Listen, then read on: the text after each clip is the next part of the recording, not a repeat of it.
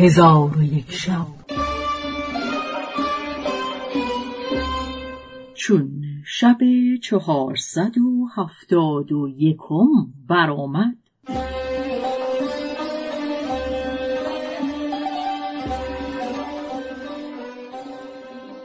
گفت ای ملک جوان.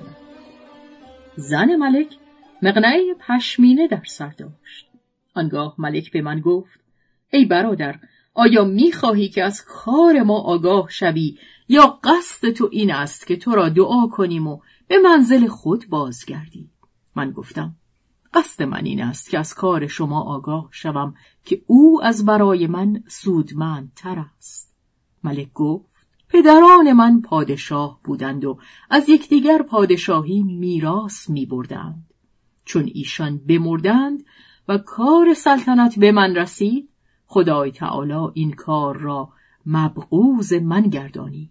من خواستم که در روی زمین سیاحت کنم و کار مردم را به خودشان واگذارم، ولی ترسیدم که فتنه و فساد شود و شریعت ضایع گردد و مجمع دین پراکنده شود.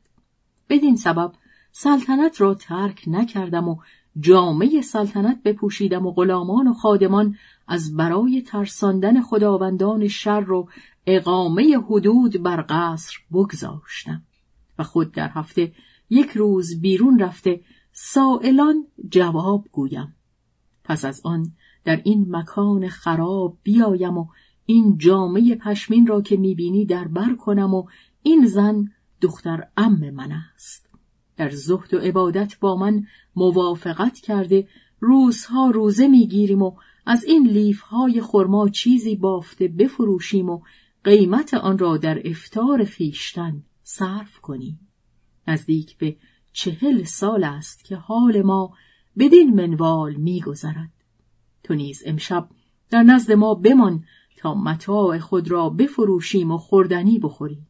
تو نیز افطار کن و شب را با ما به روز آور. پس از آن از پی کار خیش بازگرد. عابد گفته است چون آخر روز شد، پسری 12 ساله در آمد و متاعی را که ایشان از لیف خرما ساخته بودند بگرفت و به سوی بازار برد. آنها را بفروخت و نان و سرکه خریده بیاورد. من با ایشان نشسته افطار کردیم و شب در نزد ایشان بخفتیم. چون نیمه شب شد، زن و شوهر از بهر نماز برخاسته و تا بامداد نماز می کردند و همی گریستند. چون بامداد شد، ملک گفت خداوندا، این بنده تو است، از تو می خواهد که ابر او را به او رد کنی. خداوندا، تو دعوت او را اجابت کن و ابر او را به او بازگردان. عابد گفته است که ملک دعا کرد و زن ملک آمین گفت. ناگاه ابر را دیدم که در آسمان پدید شد. ملک مرا به پدید شدن ابر بشارت داد. پس من ایشان را وداع کرده بازگشتم و ابر با من همی گشت بدان سان که پیشتر می‌گردید. پس از آن ساعت من از خدا هیچ مسئلت نخواستم و ایشان را شفیع خود نکردم، مگر اینکه خدای تعالی دعوت مرا اجابت کرد و حاجت من برآورد و من این ابیات همی خواندم. سایه یزدان بود بنده خدای، مرده این عالم و زنده خدای. در پناه پیر صاحب رأی باش، سر نخواهی که رود تو پای باش. سایه او جو که سایه ایزد است، سایه چه خورشید برج سرمد است.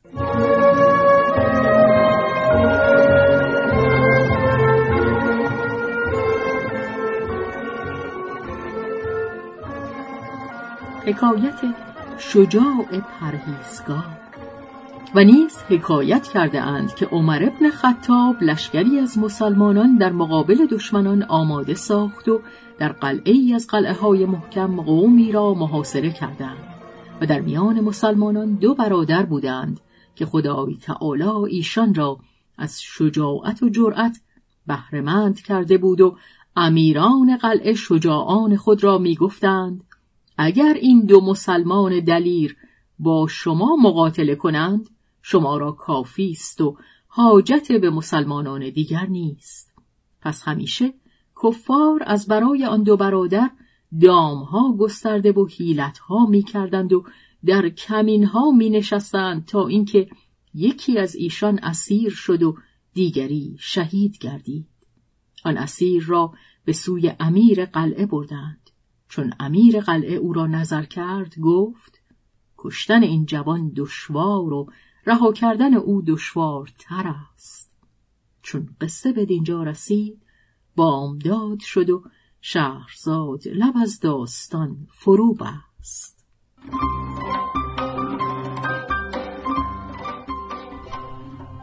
به روایت شهرزاد فتوحی.